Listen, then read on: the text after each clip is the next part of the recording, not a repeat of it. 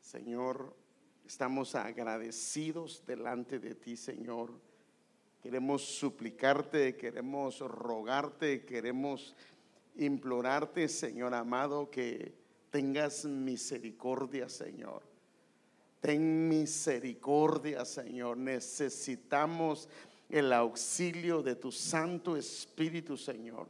Necesitamos el auxilio de tu Espíritu Santo, Señor. Necesitamos que nos ayude, Señor. Que por favor, Señor, extiendas tu mano de misericordia. Pedimos tu gracia, pedimos tu favor, pedimos tu auxilio, Señor.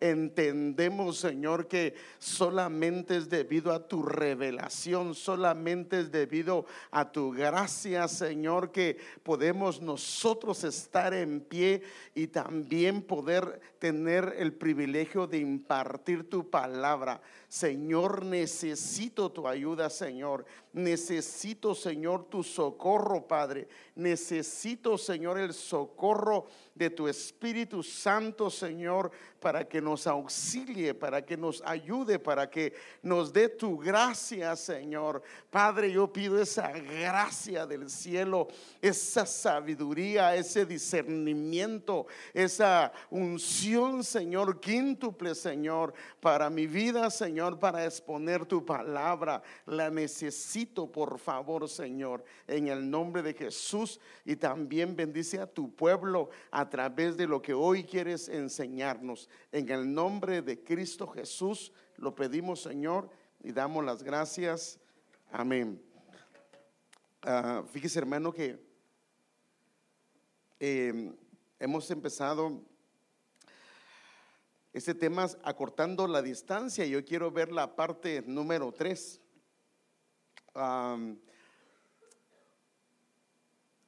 Yo hoy, tengo que terminar porque ahí llevo tres eh, enseñanzas con respecto a esto, pero que el Señor me dé la gracia para poderlo terminar.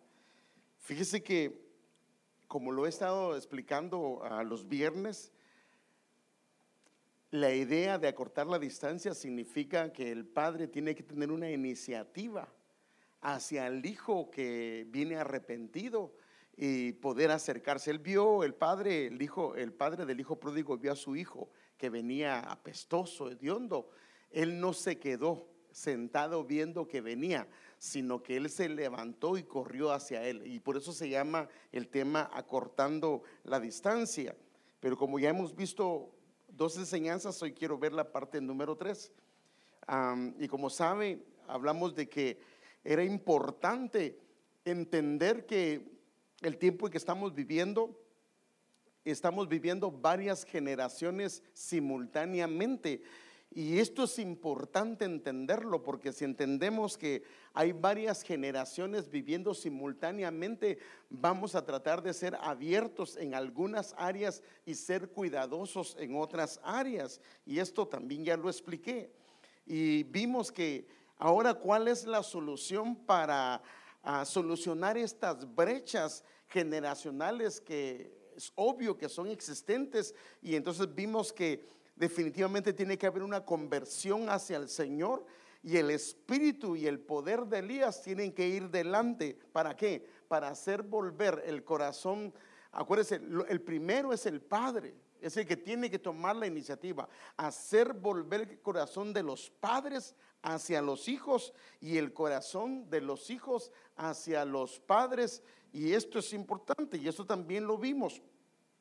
Ahora, para esto vimos que era importante que el padre proceda con prudencia. Entonces necesitamos proceder con prudencia y sabiduría para con nuestros hijos. Y esto es imposible si no comprendemos las brechas generacionales. Y por eso es que no es primera vez que le hablo de las generaciones diferentes que hay. Ya es como una segunda una tercera vez que le he hablado en, el tiempo que hemos compartido. Y en otras ocasiones lo he compartido y lo he explicado mucho mejor. Y la Biblia dice que con sabiduría se edifica una casa y con prudencia se debe de afirmar. Entonces la prudencia es importantísimo para afirmar aquellas cosas que hemos hecho. O sea que a veces podemos edificar, Pero si no tenemos prudencia, lo que edificamos termina siendo cosas que con el tiempo se caen. Pero cuando hay prudencia, lo que edificamos se afirma sólidamente. Ahora, hoy más que nunca necesitamos pedirle por lo mismo al Señor la gracia, la sabiduría y la prudencia para poderlos guiar, porque si estamos viviendo diferentes generaciones, necesitamos esa gracia y esa sabiduría y esa prudencia del Señor. Y por eso Santiago 1.5, yo sé que la mayoría se lo sabe, dice, si alguno de vosotros tiene falta de sabiduría, ¿qué dice? Pídala a Dios el cual da a todos abundantemente y sin reproche, y dice, y le será dada. Ahora, en la escritura hay un joven que es famoso, bueno, eh, ya en su vida también es famoso, porque escribió varios libros de la Biblia, pero él es famoso porque en Gabaón el Señor se le revela a él, siendo él un, muy joven. Y siendo joven se le asignó una responsabilidad muy grande, hermano. Y eh, ser rey y guiar a todo un pueblo era obvio que no eh, no se podía hacer únicamente con los recursos humanos que pudiese tener, sino se requiere sabiduría de parte de Dios. Y este joven entendió esto y entonces él en una ocasión que el Señor se, se le revela, a él le dice que le pida lo que quiera. Y entonces él lo que le pide es esto. En Reyes, Primera Reyes capítulo 3, versículo 9 al 10 dice que él le dice al Señor, da a tu siervo. Mire lo que le pide al Señor. Y esto es hermoso porque él le pudo haber pedido riquezas, que lo librara de sus enemigos y una cantidad de cosas, pero él lo que le pide es esto. Da a tu siervo un corazón que sepa escuchar. Ahora, esta palabra escuchar es entendimiento, algunos lo traducen como entendimiento o un corazón que tenga entendimiento, un corazón que tenga comprensión, un corazón que esté atento. Entonces, fíjese que la sabiduría es importante porque tiene que haber un corazón dispuesto a escuchar. Pero tenemos un problema como padres. Yo creo que la mayoría nos pasa.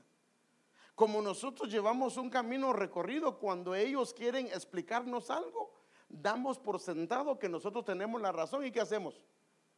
Tal vez no abusivamente, pero los callamos. No, no, no, así es y punto. Por ejemplo, cuando a usted le contaron que su hijo o su hija hizo tal o cual cosa. Mire, déjeme decirle algo, y con mucho respeto quiero decirlo.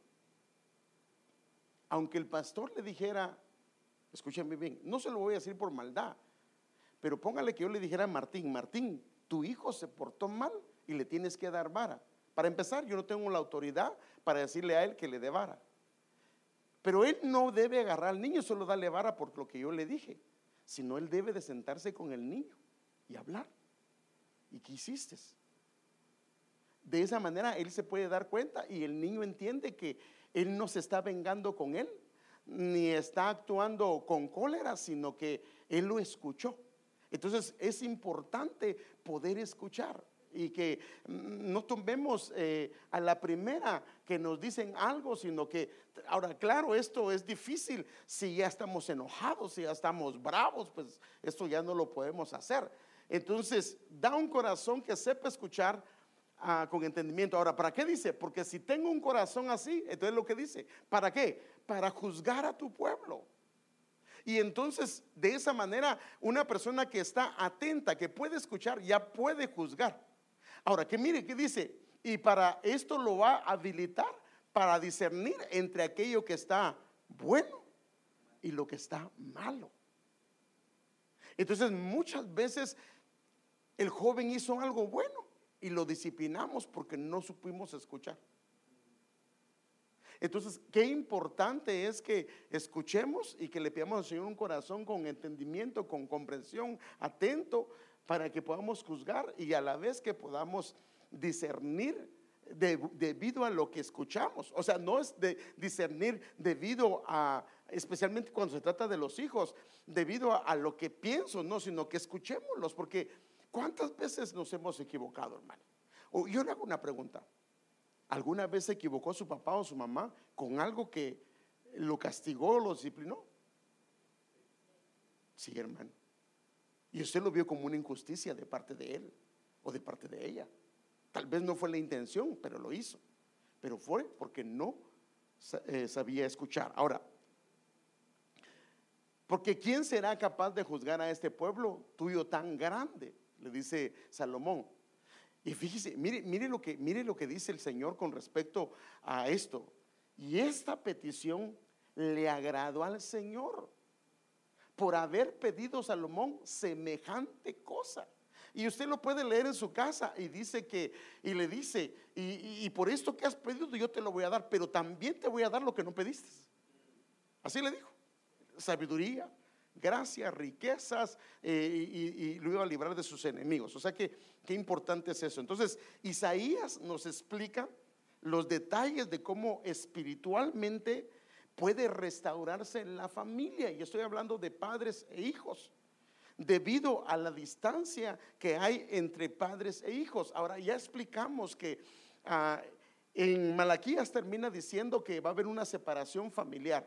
Y el Lucas termina diciéndolo también. Significa que si Dios lo está diciendo es porque en los últimos tiempos uno de los problemas iba a ser el distanciamiento entre los padres y los hijos debido a muchos factores, debido a problemas generacionales, pero también debido a que estamos enfocados, hermano, uno quiere hacer tantas cosas hablando económicamente o, o materialmente que llega tan cansado a la casa que no tiene deseos prácticamente de nada. Si los hijos están grandes, pues, pues tal vez ya no tiene que jugar con ellos, pero cuando están pequeños y el papá está ausente mucho tiempo, lo que va a pasar es que esto les va a pasar factura a los muchachos. Y no debería ser así. Pero, hermanos, la herencia más grande nuestra no es ni el trabajo, no es ni la casa la herencia más grande del hombre son los hijos y la esposa, perdón, la esposa y los hijos. Pero ¿qué hacemos? Nos enfocamos en otras cosas y lo que más, y por eso decía la mujer de Cantares, mi viña la descuidé, cuidé las demás, pero la mía no la cuidé. Bueno, definitivamente la voz del Señor dice que es lo que hay que hacer. Y aquí, aquí, aquí es donde nos quedamos y aquí es donde yo quiero que vayamos, ¿qué es lo que el Señor dice que debemos de hacer? Primero Isaías 43 dice, una voz clama, hay otras versiones que dice, una voz clama en el desierto. Y eso es lo que venía, por eso cuando le preguntaron a Juan el Bautista decía, yo soy la voz que clama en el desierto. Entonces, tiene que venir una voz del Señor a nuestro corazón. Por eso dice que la fe viene por qué? Por el oír, por el oír el rema de Dios. Entonces tiene que venir una voz del Señor definitivamente a tocar nuestro corazón para que nos apercibamos y decir, Señor, yo necesito hacer cambios. Y entonces una voz clama y clama dos cosas. Primero dice, preparad. O sea, lo primero que hay que hacer Dice, preparad en el desierto camino al Señor. O sea que si en el hogar, hablando de padres e hijos, hay un desierto, lo que el Señor dice acá es que preparemos. Nosotros podemos preparar, significa preparar, cuando la Biblia habla de camino puede ser una manera de proceder, una manera de conducirse, una manera de, ser. Entonces, preparad en el desierto donde eh, eh, hay una diferencia entre el desierto y la soledad. Lamentablemente aquí la, parte de la soledad la interpretan así, pero realmente en el original dice el Arabá. Arabá es el desierto más grande que hay, pero ahorita se lo, déjeme, déjeme, se lo voy a mostrar. Este es el monte Hermón y del monte Hermón sale el agua que va hacia el río Jordán, pasa por, ah, aquí hay un lago, pero no me recuerdo cómo se llama este lago, el lago de Galilea, sigue el río y va a parar al mar salado o el mar muerto. Pero toda esta parte de acá es lo que le llaman el desierto de Arabá. Y esa es lo que se refiere en la segunda parte que, que dice soledad. Ahora, esta es la parte, la, la primera, desierto se refiere a un campo donde está estéril, pero no necesariamente es arena. Entonces,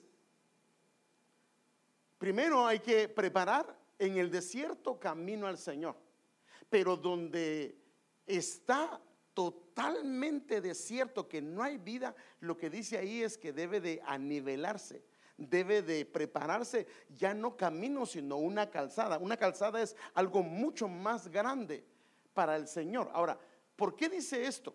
Porque es posible, mire, porque hay una palabra que está activa que dice, yo haré volver el corazón de los padres a los hijos y el de los hijos hacia los padres. Pero ¿qué es lo que hay que hacer? Nosotros tenemos que preparar y tenemos que allanar, nivelar, preparar y nivelar. Y si lo hacemos, entonces el Señor comienza a operar la palabra que está dicha para las familias. Entonces, dos cosas hay que hacer, preparar y allanar.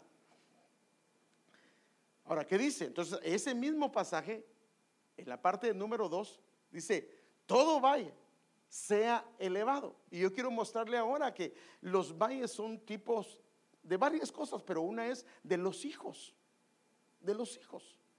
Entonces dice, todo valle sea elevado y bajado, en este caso, humillarse, esa es la palabra bajar, es humillarse todo monte y collado. O sea que los que están bajos son los hijos hasta abajo y el monte está muy alto y el collado son los hermanos mayores o pueden ser los líderes o pueden ser jefes. Entonces dice, todo valle debe de ser elevado. Ahora, elevado qué es? Eh, si, si, usted va a los originales, porque no quiero cargar mucho con esto, es la palabra hebrea 5375 que es sea. Entonces, esto es ser elevado. ¿Y esto qué significa? todo valle sea elevado, o sea, todo valle sea levantado, o sea, que el Padre tiene que levantar, ser levantado, o tiene que elevarlo de la posición que está, tiene que soportarlo cargándolo, tiene que llevarlo consigo, tiene que perdonarlo o ser perdonado. O fíjese qué tremendo, la palabra también significa respeto. O sea, muchas veces ellos están ahí porque no los hemos respetado. Qué tremendo, hermano. O sea, la palabra también significa, eh, cuando dice sea elevado, sea honrado. O sea que a veces no los hemos honrado como deberíamos de honrarlos. ¿Cuántas veces le ha dicho a usted, a su hijo, a su hija, gracias por lo que hiciste? Te agradezco porque me ayudaste con esto y lo otro o te agradezco porque eh, eres, una bendición para mí porque llevaste a fulano, a mengano, o te agradezco porque si ya trabajan, compraste esto, compraste lo otro. O lo honra delante de los demás y dice, hermanos, yo les quiero presentar a mi hijo, a mi hija o a mis hijos que son una bendición para mí. Pero muchas veces, ¿qué hacemos? Mm, la herencia que me tocó. Padre, estos me dan lata. O como decía un hombre, ¿va? que decía, decía, decía él que los hijos lo odiaban. ¿Y por qué? Le dijo otro, porque estos comen como que me quieren dejar pobre, ¿va? Entonces, a, a veces, sin darnos cuenta, nosotros podemos malinformar a los hijos delante de los demás. Mire, a mis hijos algo que no les gustaba, bueno, mi esposa y desde pequeños a ellos nos llevamos nosotros a la academia y de verdad, el Señor sabe, nosotros pagamos un precio no solo económico, sino en tiempo, en llevarlos a ellos a estudiar, a los dos. Entonces yo pues cuando llegaban mis amigos, me sentía orgulloso, aunque solo el pitío lo tocaran poquito a poquito. Y yo les decía, a ver, méganse mucha y toquen. Porque yo me sentía orgulloso y quería que ellos tocaran delante de los demás. Y a uno de ellos no mucho le gustaba, porque decía, pero ¿por qué siempre que viene alguien? Bueno, porque yo me siento orgulloso de ustedes. Si no me sintiera orgulloso, ¿los presentaría? Pues no. Entonces, a veces nosotros necesitamos honrarlos a ellos. También significa exaltarlos también significa llevar sobre y también significa apoyar. O sea que dice, todo vaya sea apoyado, todo vaya sea honrado, todo vaya sea respetado, todo vaya sea exaltado, levantado. Y ahora hablando, fíjese, primero le habla al valle que debe de ser esto. Ahora, lo primero le pone bajado, humillado todo monte y collado.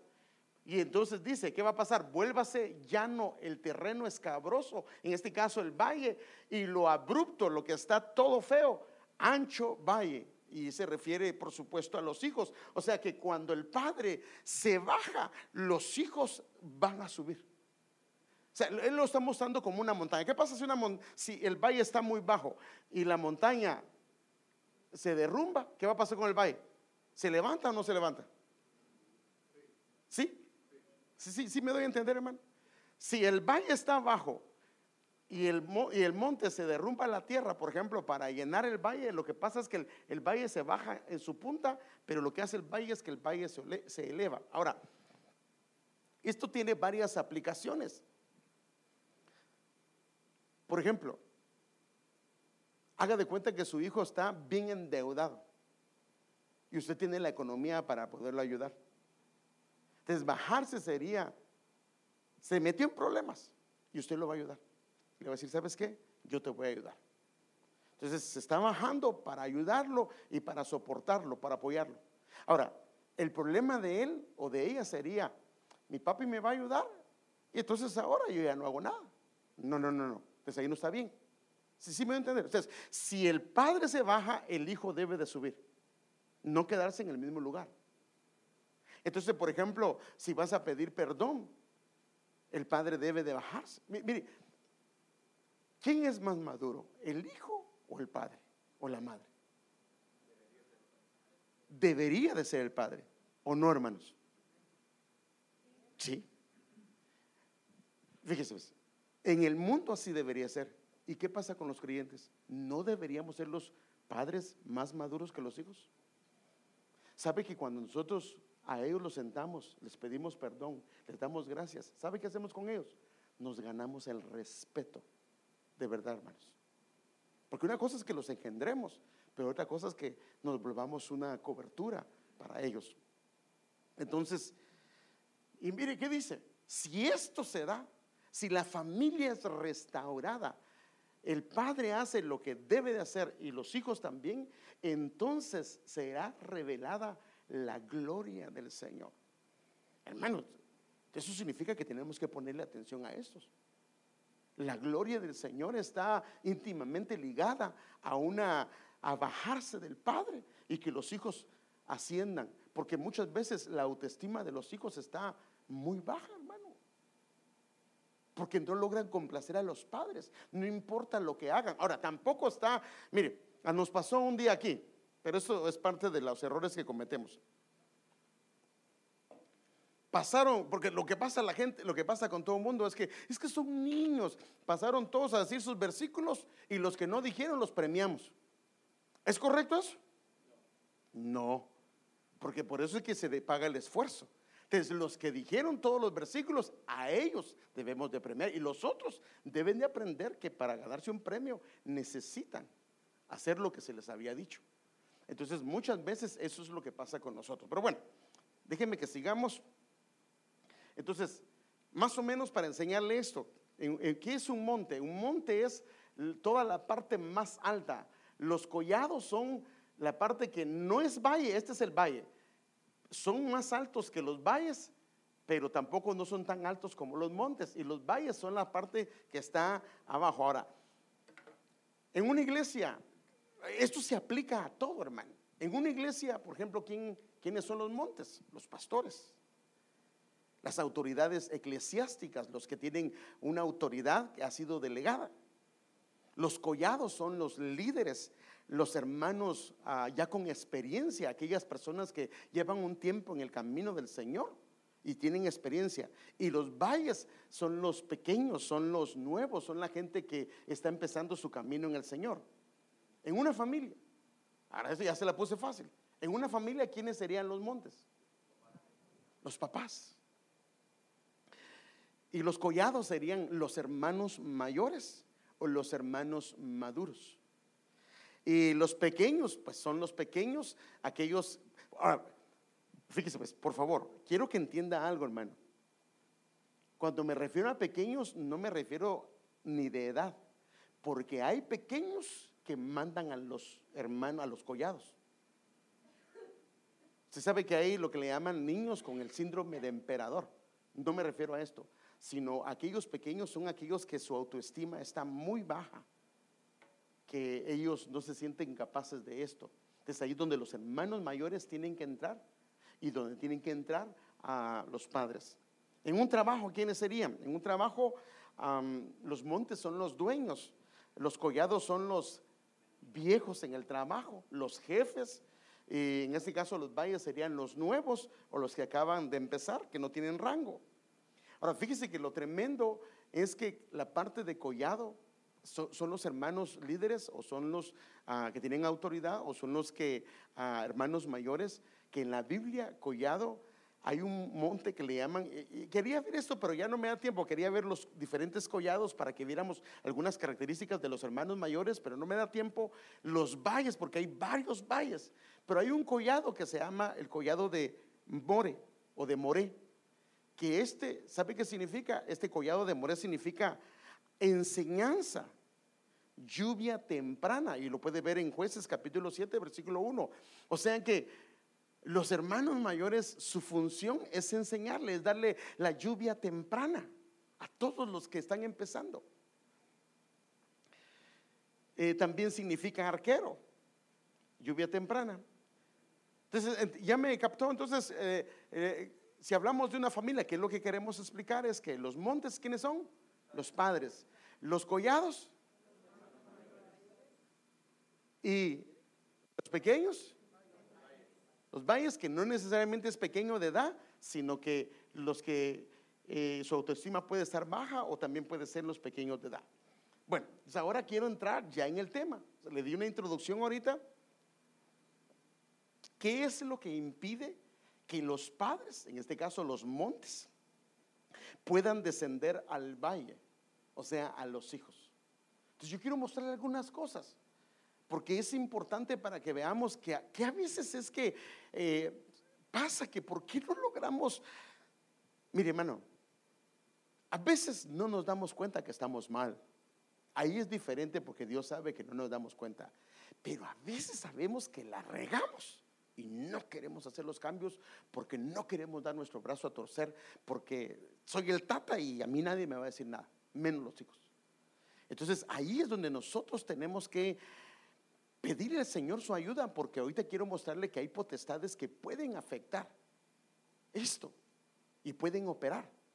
Y Dios no quiere esto, porque no, no, no le agrada esto, porque entonces será revelada la gloria del Señor cuando los montes se bajen y los valles sean alzados, o sea, sean levantados. Entonces mire lo que dice hablando de los montes, porque a los amorreos, ahorita le voy a explicar qué es, son los amorreos.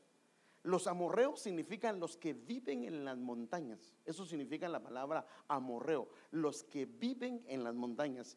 Y entonces aquí hay un pasaje donde Moisés le dice a Israel, no suban al monte, no suban al monte. Y el pueblo no hace caso y no, nosotros vamos a subir y no le hicieron caso a Moisés y se fueron. Y este es el pasaje. Está en Deuteronomio 1, del 42 al 44. Y Jehová me dijo, diles, no subáis, ni peleéis, pues no estoy entre vosotros, para que no seáis derrotados por vuestros enemigos. Y él dice el 43, y os hablé y no disteis oído. O sea que no quisiste escuchar. Se recuerda que al principio una de las cosas principales que le hablé es que, danos un corazón que sepa qué, escuchar, que sepa oír, que esté atento. Dice, y, os hablé, dice Moisés, y no quisiste, no diste oído, antes fuiste rebeldes al mandato del Señor y persistiendo con altivez, ¿qué dice? Subiste al monte. Ahora, altivez, ¿qué es? Es arrogancia es orgullo. No, no, no, a mí nada y se subieron, man. Ahora mire qué dice la Biblia con respecto a este monte. Pero salió a vuestro encuentro, ¿qué dice? El amorreo. ¿Y qué era la característica del amorreo? Ese amorreo habitaba en ese monte. Sí, sí va conmigo. El amorreo habitaba en ese monte y os persiguieron como hacen las avispas y os derrotaron en ser hasta Orma. O sea que el problema es que ellos se subieron al monte y, y el problema fue que ellos ahí en ese monte específicamente moraban los amorreos, que ellos no vivían en los valles. Fíjese qué tremendo, hermano. Los amorreos no vivían en el valle. Y es más, la Biblia dice que fueron los a causa de los amorreos, porque eh, cuando le está hablando el Señor a, Abraham, le dice, en la cuarta generación, dice, tu pueblo va a descender ahí, porque no ha llegado al colmo la maldad del amorreo. O sea, que estos vivían en montes, no en valles, sino en montes. Pero ahora yo quiero enseñarle algunas cosas de ellos. Y entonces Amós 2.9, hablando de los amorreos, dice, yo destruí delante de ellos a quién? Al amorreo. El amorreo es el que vive en las montañas. Ahora mire algunos datos que da la Biblia. Esto, cuya altura era como la altura de los cedros. Pero si usted busca esta palabra altura, es la palabra gobá, que lo que significa es arrogancia, altivez altivo o también altura. O sea, podría traducirse cuya arrogancia era como la altura de los cedros. Cuya altivez era como a la altura de los cedros. Y, fueron, y, y fuerte como una encina. Ahora, mire qué dice el Señor.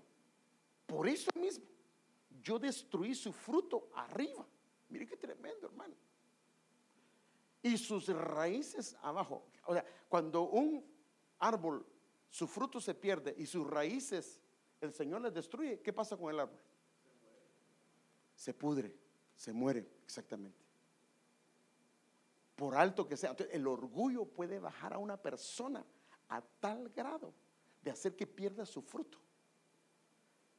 Se muera y esos árboles se comienza a ver desde la parte de abajo y un viento muy ligero los puede desarraigar del lugar que están. Entonces, más o menos para que tengan una idea de los de ellos. Ahora, ¿cómo afectan los amorreos a la familia? Y, como, mire, en una casa el responsable no es la esposa de los hijos, perdón, sí lo es, pero a la larga quien tiene la responsabilidad es el esposo. No hay vuelta de hoja. Ah, yo les hablaba el, el día sábado a los matrimonios y les decía yo a ellos que la Biblia dice, el hombre dejará padre y madre, el hombre, no la mujer. No dice, la mujer dejará padre y madre y se unirá a su marido. No, no, no. Dice, el hombre dejará padre y madre y él debe de unirse a su esposo. O sea que la responsabilidad de unirnos a la esposa no es de la esposa, sino es del hombre. Y ya pues eso lo puede escuchar y ahí va a ver a qué me refiero con la unión. Entonces, en este caso, los padres son responsables de lo que sucede en casa, pero puede haber una autoridad, una potestad de, de amorreo que puede estar afectando. Yo quiero que veamos cómo afecta. Jueces capítulo 1, versículo 34. Mire lo que dice. Y los amorreos, o sea, los que, porque eso significa, usted lo puede buscar en un diccionario, los que viven en las montañas o sea, los amorreos estrecharon a los hijos de Dan. Dan significa juez. ¿Y para qué los estrecharon? Los estrecharon, fíjense, los llevaron hacia la montaña y no los dejaron descender al valle. O sea, los metieron en orgullo para que no descendieran al valle, para que no dieran su brazo a torcer, aunque los hijos estaban mal, en un sentido espiritual. Sea, los amorreos presionaron sobre los danitas hacia la montaña sin dejarlos bajar al valle. ¿Qué aplicación podemos sacar de esto? Cuando deja de fluir la paternidad del padre hacia los hijos, porque el amorreo no deja bajar. Entonces, ¿qué va a pasar? Como no hay una paternidad fluyendo, se queda solo como juez. Y al quedarse como juez, ¿qué va a pasar? Va a ser duro y va a ser cruel. Sí, sí va conmigo, hermano. Mire qué tremendo, hermano. Si no baja al valle y la paternidad se corta, entonces se queda como juez y como juez, entonces va a ser alguien que va a terminar exasperando a sus hijos. En casa sí se necesita alguien que gobierne con justicia y la justicia del Señor. Pero definitivamente esa justicia tiene que ir en fluidez con una paternidad que está fluyendo del padre hacia los hijos para poderlos rescatar de la condición en que están. Por eso, hermanas amadas, su oración, su petición es que nosotros los varones tomemos nuestro lugar. Por favor, no estoy hablando de machismo. ¿Sí me entiende, amada hermana? No, no estoy hablando de, de, machismo, que no, no, yo aquí mando. No, no, no, no. Yo me refiero a tomar nuestra función de cabezas en el área espiritual, de que tomemos el liderazgo espiritual de nuestra casa para guiar. Porque la mujer de, de José, de Josué no dijo, yo y mi casa serviremos al Señor. Él fue el que dijo, yo y mi casa. Yo no sé qué van a hacer ustedes, pero yo y mi casa vamos a servir al Señor.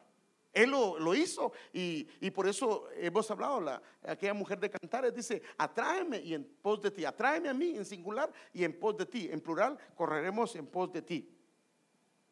Entonces los que viven en las montañas, hablando del lado negativo, son aquellos que el orgullo no les permite perdonar, el orgullo no les permite tener misericordia de los que están abajo.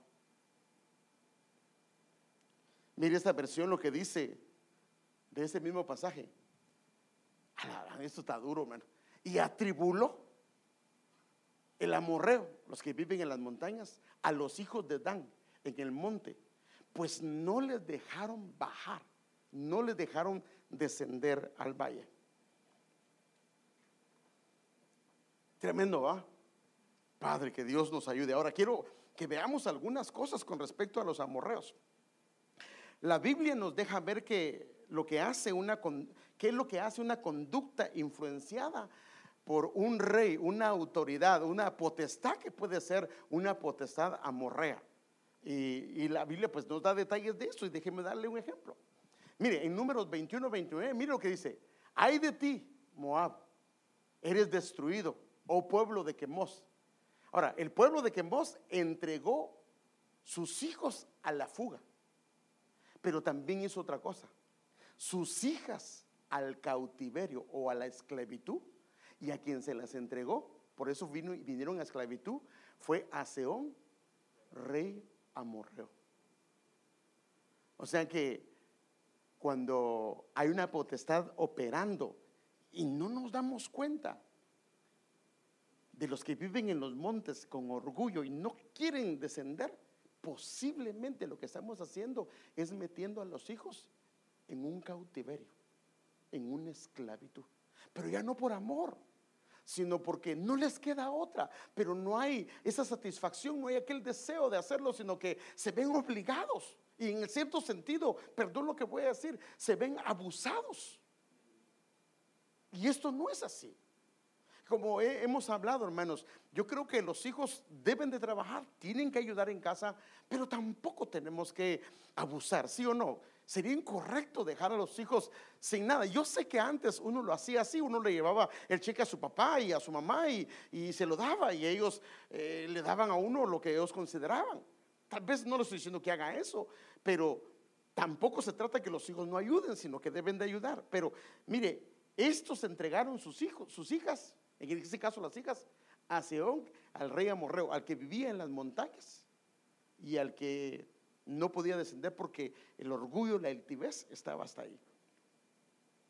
El amorreo tiene una genética ancestral que viene desde muy lejos. Y yo, quiero enseñarle algunas cosas, hermano, porque tenemos que poner la atención. Yo, yo quiero que oremos, hermano, para que el Señor corte cualquier ancestro que, eh, eh, por ejemplo,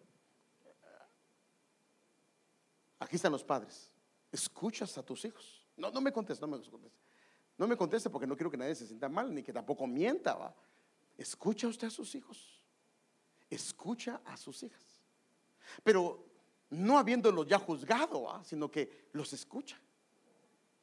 O lo primero que hace es usted toma su autoridad y comienza a hacer lo que se le plazca, aunque esté cometiendo una injusticia. Y vaya, pero cometió la injusticia, porque todo nos ha pasado en algún momento dado. Y Dios te redargulló y te dijo, está mal lo que hiciste, no es correcto lo que hiciste. y, no le hacemos caso a la voz del Espíritu y no hacemos el cambio de pedir perdón. Y, fíjese que tremendo, porque en la iglesia se puede dar. ¿Qué pasa? Yo soy el pastor. Ya lo puedo poner en ejemplo ahí porque él no se molesta, pero y yo vengo y abuso de mi autoridad y le hablo de una manera incorrecta a él. Él es un líder de la iglesia. Y aunque no fuera un líder, él se merece respeto, ¿sí o no? Pero el problema está en que yo sé que lo ofendí. ¿Y qué cree que va a hacer el Espíritu Santo conmigo? Me va a redarguir. Porque si no me redarguyes, estoy en la calle. ¿Sí me entiende? Ahora, el problema que uno tiene es que fue redarguido y uno no se quiere humillar. ¿Sí me entender, hermano? No se quiere humillar. Entonces, pero si, si la regué, tengo que venir con él. Y si le perdonamos. ¿Sabe qué va a hacer eso? No me voy a ver mal. Me voy a ganar el respeto de él. Porque él me va a ver de una manera diferente. Ahora, ¿qué cree, cuando, ¿qué cree que va a hacer él cuando me ofenda? Me va a venir a pedir perdón. Pero ni yo le pido perdón, ni él tampoco me va a pedir perdón. Y, y, el problema es que nos metemos en serios problemas porque la Biblia dice, si cuando traes tu ofrenda y te acuerdas que tienes algo contra tu hermano, y la pregunta es, ¿cuántas ofrendas están detenidas? Porque no hemos querido. Entonces, el amorreo tiene una genética ancestral que puede estar afectando y viniendo desde muy lejos. Mire, ¿dónde empezó todo esto? Sí sabe que se recuerda que Dios destruyó el mundo entero con un diluvio y entonces el que se salvó fue Noé con sus tres hijos. A ver, menciónenme los nombres de los tres hijos. Esa es una pregunta que para usted debería ser sencillo. Número uno, Sem. No, no, dígame bien, hombre. Jafet, ¿y quién es el otro? Cam. Sí, sí, sí, está bien. Ahora, Canaán era hijo de quién? De Cam. Canaán era hijo de Cam. ¿A quién maldijo Noé? A Canaán. A Canaán maldijo. A para que no, eh, alguien me puede leer, por favor, Génesis 9, 24 al 25, para que lo vea, pues Usted sabe que él lo vio desnudo y hay muchas cosas que decir, pero solo quiero que vea a quién maldijo. Él no maldijo, no maldijo a su hijo, sino a su nieto. ¿Lo tiene? aquí, aquí, léelo, léelo, por favor. 24 y 25. Y despertó Noé de su embriaguez y, y supo lo que le había hecho su hijo más joven 25. Y dijo, maldito sea Canaán, siervo de siervos será a sus hermanos. O sea que este hombre, Canaán, el, mundo vino a través de tres, de Cam, Sem y Cafet. Y nosotros, la raza latina, pertenecemos a la raza de, de Canaán. Ahora fíjese, pues qué tremendo. Él fue maldecido. Siervo de siervos serás. Y entonces viene Canaán, ya maldecido, tiene dos hijos. El primero se llama Sidón, que significa atrapador de peces, o pecera, dicen, o, pescadería, dicen en otros. ¿Quiénes son los peces? Los peces son símbolos de los creyentes. Ahora, mire, ese fue su primogénito y el segundo se llamó Hed. Mire el nombre del segundo terror. O sea que esto viene en una genética de maldición, que eh, hay un terror que puede ejercerse en un padre hacia los hijos, no respeto, sino un terror, un terror. Entonces la pregunta es, ¿nos tienen terror los hijos? ¿Nos tienen miedo? Acuérdense, respeto es una cosa, miedo es otra cosa y terror es otra cosa. Pánico. ¿Qué haces cuando cometes un error? Los hijos, ¿qué hacen cuando cometen un error? Vienen contigo y libremente te dicen, papi, perdóname, fíjate que hizo esto. Hoy viene. que no hay ni cómo hablarte. O, se esconden y tratan de, de, tapar aquello porque si sabes que lo encontraste, vas a reventar. O si saben que no les quedó otra, como están temblando, perdón, casi se orinan. Entonces aquí lo que está fluyendo es, puede estar fluyendo alguna genética, algo, alguna simiente de, Canaán a través de... Y, estos dos tuvieron más hijos. Y entonces entre estos hijos está el Jebuseo. Mire hermano, pisoteado.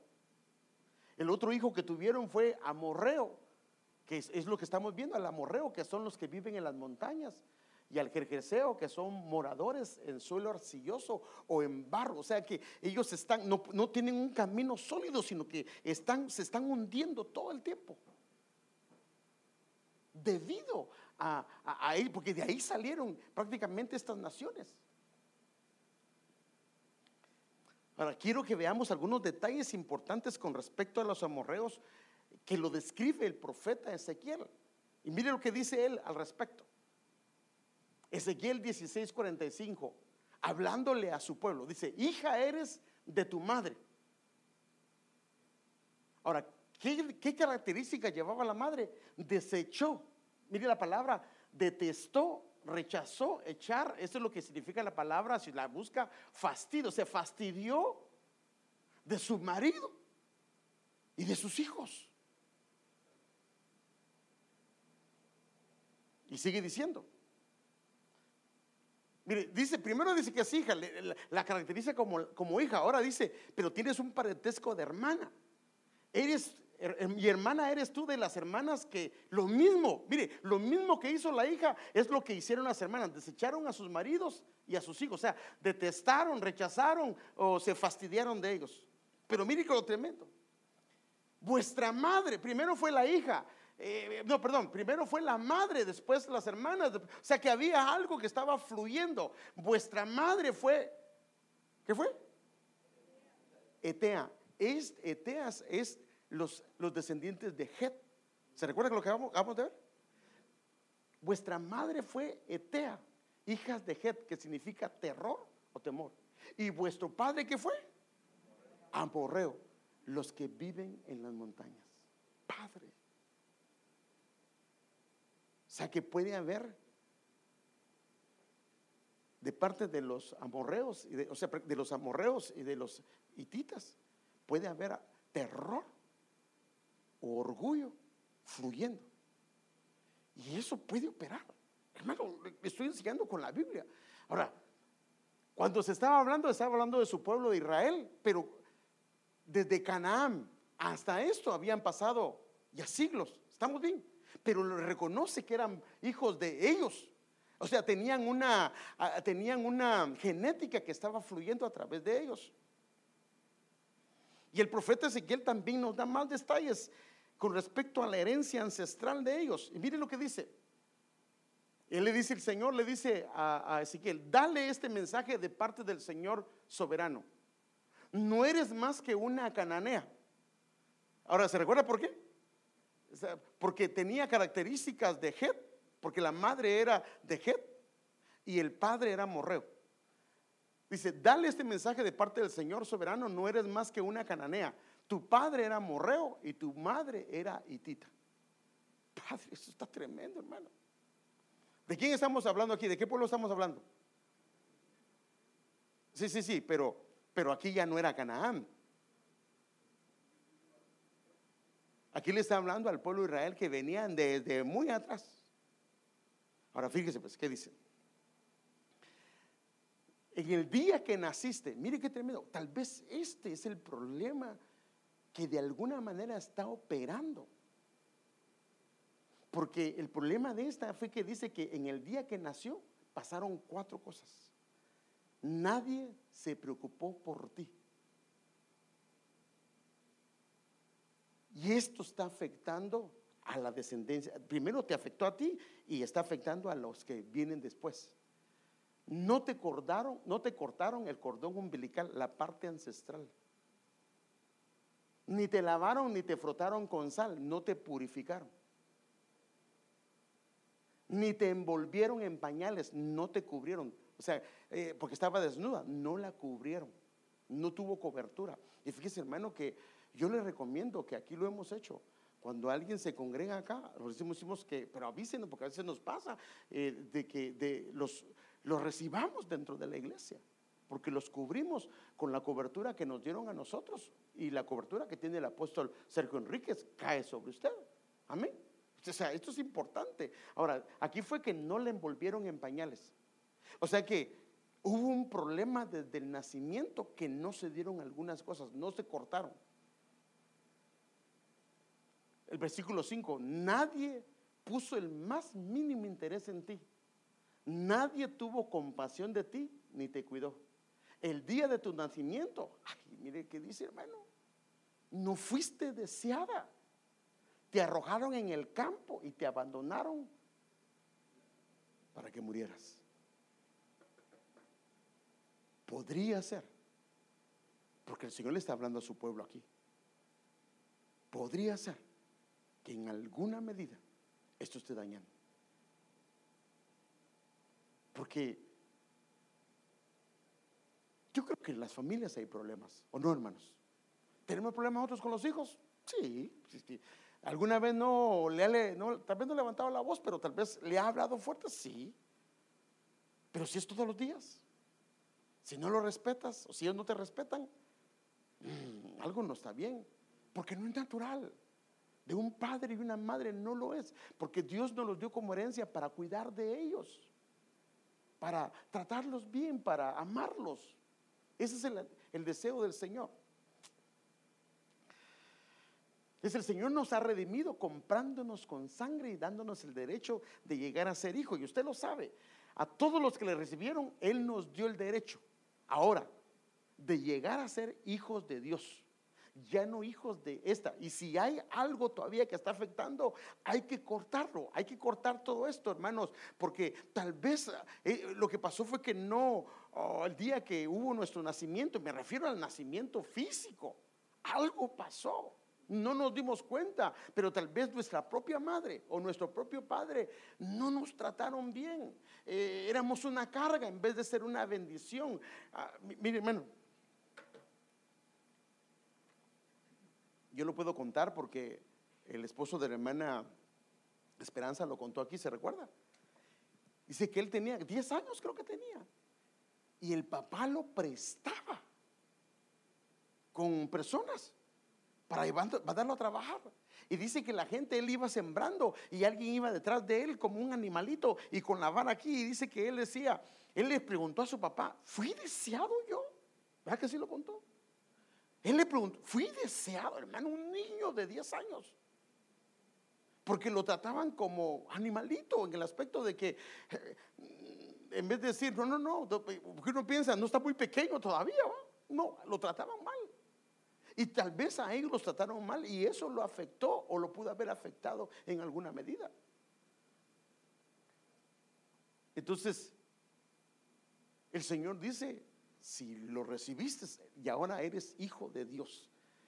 Tienes, eh, y por eso es, ahora fíjese, pues por esto la Santa Cena es tan importante, porque todo residuo que pueda haber aún en la Santa Cena es eliminado, es cambiado. Y por supuesto también cuando venimos delante del Señor y le decimos, lávame con tu sangre, va. Eh, segunda Corintios 6, 17, por lo cual salid de en medio de ellos, dice el Señor, y apartaos, dice el Señor, y no toquéis lo mundo, y yo os recibiré. Y dice, mire qué dice, y seré para vosotros por padre, y vosotros me seréis hijos e hijas, dice el Señor Todopoderoso. O sea que de parte de Dios ahora hay una paternidad. Y por eso que Él, mire, pues qué tremendo hermano. Él fue crucificado en un monte, en, una, en un lugar alto. Venció, hermano, venció para que ahora la paternidad de Dios pueda fluir. Entonces no tenemos que permitir que una potestad de, de, amorreo pueda afectar nuestras vidas porque puede dañar a nuestros hijos. No es el plan del Señor que nosotros tratemos mal a los hijos. Ni tampoco que ellos nos traten mal a nosotros. Pero si algo está pasando, tal vez en alguna medida ha entrado terror. Ahora, no es el deseo de Dios que los hijos nos tengan terror a nosotros ni que nos tengan miedo.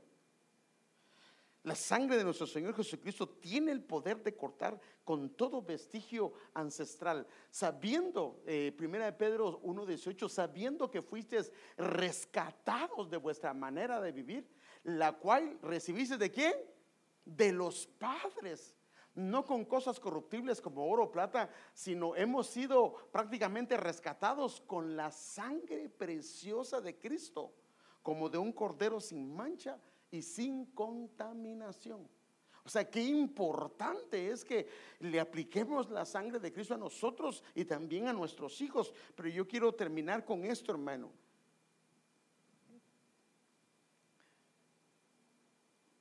No hay temor en el amor. Por el contrario, el amor que ha logrado llegar a la perfección se despoja del temor porque el temor tiene que ver con castigo. La persona que permanece con temor no ha llegado a madurez referente al amor. Ahora mire lo que dice, y esto me gusta. Nosotros mismos amamos ahora, porque, ¿qué dice? Él nos amó primero. En otras palabras, si hay algún temor, algún terror, algún vestigio, de amorreo, tenemos hoy en el nombre de Jesús que desarraigarlo de nuestras vidas, porque ahora está fluyendo un amor de Dios hacia nosotros que tiene que desarraigar cualquier vestigio, hermano, cualquier vestigio que esté haciendo daño en casa. El anhelo de Dios es que vivamos felices, que el Padre esté deseoso de llegar a su casa. Que el padre anhele ver a sus hijos. Que la madre anhele recibir a su esposo y que los hijos estén esperando. Miren hermanos, ayer les hablaba yo a mis hijos, no de esto, pero yo les decía a ellos que yo le agradezco al Señor por tenerlos todavía en casa por darme el placer y el privilegio de tenerlos. Es una bendición. ¿Para qué queremos llorar cuando los hijos se mueren? ¿Para qué queremos llorar? Mejor hagamos cambios. Si está hasta abajo, ¿qué tiene que hacer el padre? Descender. Acuérdese lo que le dije. No se trata de que te voy a ayudar y él no quiere hacer nada. No, no, no, no yo te voy a ayudar, pero tú tienes que hacer tu parte.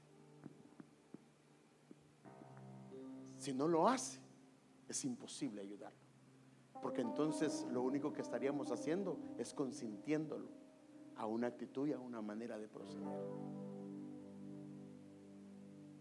Pero nada es tan importante para nosotros como nuestra esposa y nuestros hijos. Nada, hermano.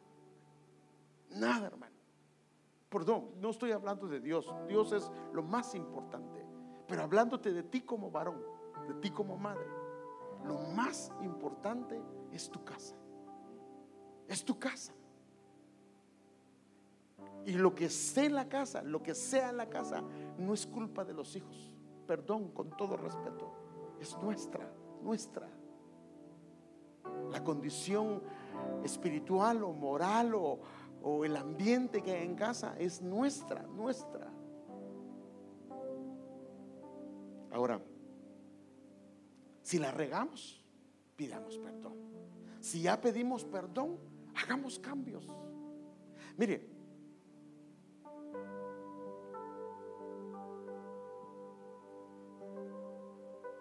como padres, llega un momento. Por, ejemplo, no estoy hablando de los niños pequeños, me refiero a los hijos adultos, a los hijos casados. A veces papá y mamá, sí que esto, sí que... ¿Sabe qué? Los hijos ya no quieren llegar a la casa. Porque cada vez que llega, le saca la Biblia. Y él, ni, ni siquiera va a la iglesia. ¿Sí, sí puede entender, hermano? No estoy, hermano, ¿usted que no quiere que se caiga la Biblia? Bien, hermano, pero con prudencia, con prudencia. Si está mal, claro, si está mal, no estoy diciendo que lo deje, no, no, no, dígale, mi hijo, yo creo que esto no está correcto, por esto y esto y esto. Pero ya se lo dijo con todo su corazón y oró por él. Déjelo. Acá no sé que esté en su casa haciendo algo incorrecto, es diferente. Pero si vive afuera, ya le habló, ¿por qué va a estar encima, encima, encima? ¿Sabe qué va a hacer? Fastidiarlos. No, seamos prudentes. Acerquémonos. Entendamos que, hermano, la juventud que yo tuve es muy diferente a la juventud de ellos. Ellos vivieron, ellos están viviendo una etapa muy diferente y complicada, hermano. Hay una presión tan grande hacia los jóvenes. Déjenme darle un ejemplo. A un joven le preguntan, un joven de 14, 15, 16 años, y le dicen, ¿eres virgen? ¿Qué cree que, qué cree que, que responde él? No, no lo soy. ¿Por qué? Porque le da vergüenza, porque todos ya han experimentado algo. Eso es una presión de la cultura, una presión del sistema del mundo que está queriendo arrastrar como un río a nuestros hijos. Hay una presión en eso y papá y mamá aislados completamente. No, no. Acerquémonos. Son nuestra herencia. Son la herencia que el Señor nos ha dado. Y los que Él nos ha dado, Él sabía y Él sabe que podemos ayudarlos. Porque si no, no nos los hubiera dado. No nos los hubiera dado. Pero si nos los dio, es porque Él quiere que un día nos podamos presentar delante de Dios y digamos, papito, no dice, porque no creo que alguno vamos a hacer un trabajo perfecto, pero intenté hacer lo mejor que pude. Mientras estuvieron en casa, los traté bien. Llegan a tu casa, no les. Imagínense que llega su hijo a su casa ¿va? y se pone a ver una su movie carnal en vez de estar orando. Ay, La segunda vez va a volver. Está bien, mi mami. Yo sé que es un poco estricta. La ya tiene esposa y tiene hijos. Si llega, por ejemplo, por ejemplo, ¿qué pasa si llega un su hijo a la casa? y usted está en su casa y él no quiere ir a la iglesia, no se preocupe. Dígale, ¿te quieres ir a la iglesia con nosotros, mijo? Y no quiere. Llegó a visitarlo. Pues, mijo, con el dolor en mi corazón, pero deja que ni bien termine ese piso, yo me vengo. Pero, ¿por qué te quedas? ¿Acaso no eres un hijo de Dios? Deberías de estar. No, no, no, no, no. No. Yo no soy Dios. Yo ya le di los consejos que debería darle. Y cuando, mire, la prudencia es que no en todo tiempo, sino hay momentos que Dios abre una puerta. Hay momentos en el que el Señor abre una puerta con los hijos. ¿Y sabe qué? Todo es hermoso en su tiempo. Ellos lo reciben. Ellos lo reciben. Si está todo el tiempo lo mismo, no se lo van a recibir. ¿Cuántas veces No se lo van a recibir. Pero si de repente encuentra un espacio y el hijo está sufriendo o la hija está sufriendo, le dice, mi hijo, yo creo que te tienes que volver al Señor. El Señor te ama si eres su siervo, si eres su hijo. Y comienza a moquear en sus piernitas y se va a volver al Señor. Seamos prudentes, seamos sabios. Y si hay algún vestigio de amorreo que nos esté dañando y que digamos, es que usted porque no me conoce, yo soy tan fuerte de carácter. El problema es que estamos agarrando las matitas de nuestra casa y están saliendo sus florecitas y así les hacemos, estamos dañando. No, no. Hay que podarlas, pero podar es diferente a meterle leñazos a un palo. ¿Sí o no?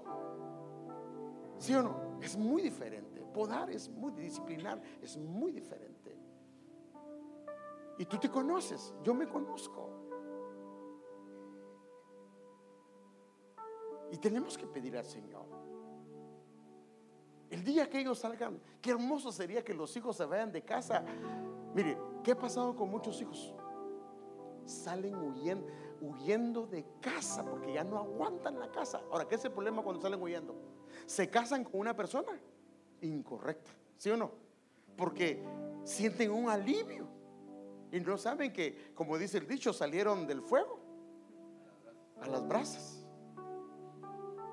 No, que desee que le diga, ay papi, ¿será que usted se puede ir conmigo? Porque, no, no, no, váyase, mijo. Y no como aquel que le puso en su, puerta va cuando se fue. Mire, usted se va de aquí, pero ahí mire, no hay devolución. Creo que no se trata de recibir a los hijos, pero son nuestra herencia, son el regalo que el Señor nos dio. De todo lo que nos va a preguntar, lo primero que nos va a preguntar es por nuestra esposa y por ellos. Hagamos un cambio. Ya no voy a hablarle más de esto porque ya le he hablado bastante con respecto a cortar las distancias. Y si está el amorreo activado, no, no se va a poder. Tal vez está hediondo, tal vez está apestoso, tal vez su conducta no está bien. Doblemos rodillas. ¿Acaso no hay un Dios vivo que responde, hermanos? ¿Acaso se ha cortado el brazo del Señor?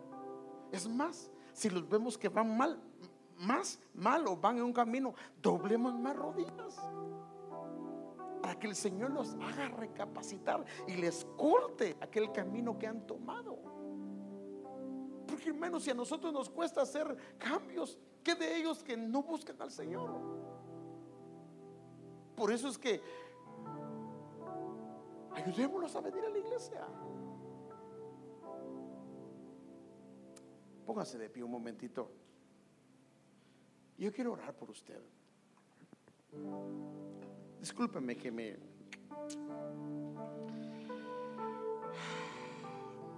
Y pasé seis minutos. Padre, aquí estamos, Señor. Oh, invocamos la sangre del Hijo de Dios sobre nuestras vidas, Señor todo vestigio del amorreo, Señor, lo renunciamos y cortamos todo, toda genética de amorreo, Señor. Toda genética de eh, hitita la descartamos, Señor. Toda eh, genética de Het la descartamos, renunciamos, rompemos todo esto en el nombre de Jesús. Padre, hoy clamamos. Pedimos el Espíritu Santo, Señor, que, que, con su espada que ha sido la palabra, eh, venga hasta esos lugares profundos donde nadie conoce, pero tú sí conoces y que desarraigues hoy, Señor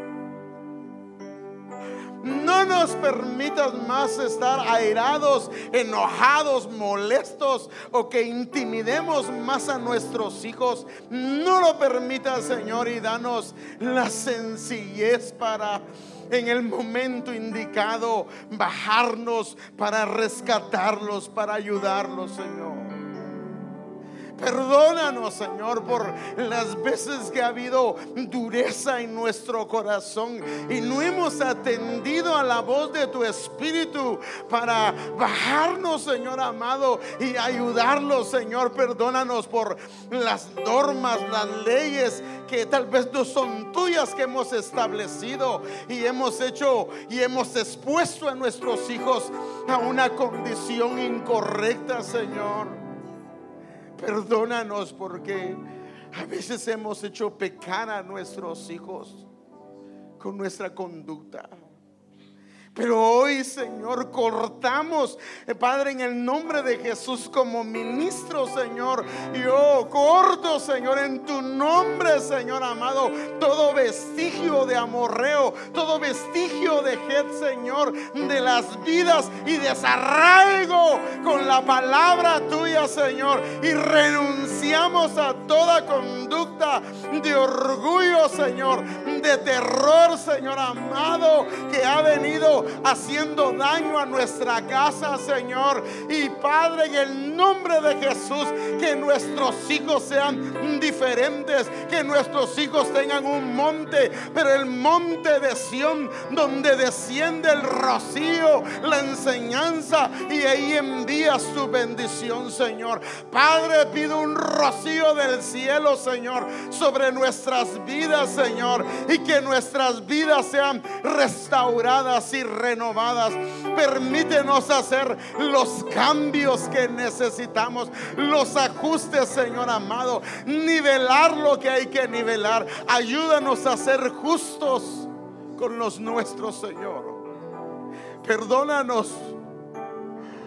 ¿Cuántas veces hemos sido injustos con los nuestros? Les hemos puesto estándares que ni nosotros hemos podido guardar, Señor. Pero ayúdanos, Señor, a ser prudentes. Si hay rebeldía en nuestros hijos, ayúdanos a actuar con prudencia. Perdónanos, Señor, porque no lo hemos hecho como a ti te agrada. Pero hoy, Señor, te suplicamos, te rogamos una gracia del cielo, Señor, sobre nuestras vidas, Señor, sobre esta congregación. Y que las familias, Señor, sean familias, Señor, donde el corazón de los hijos se haya cerrado aquella cosa que estaba afectando y abierto una brecha, una brecha de confianza, una brecha de amistad, de amor, de ternura, Señor. Tu palabra lo dice y lo hemos leído.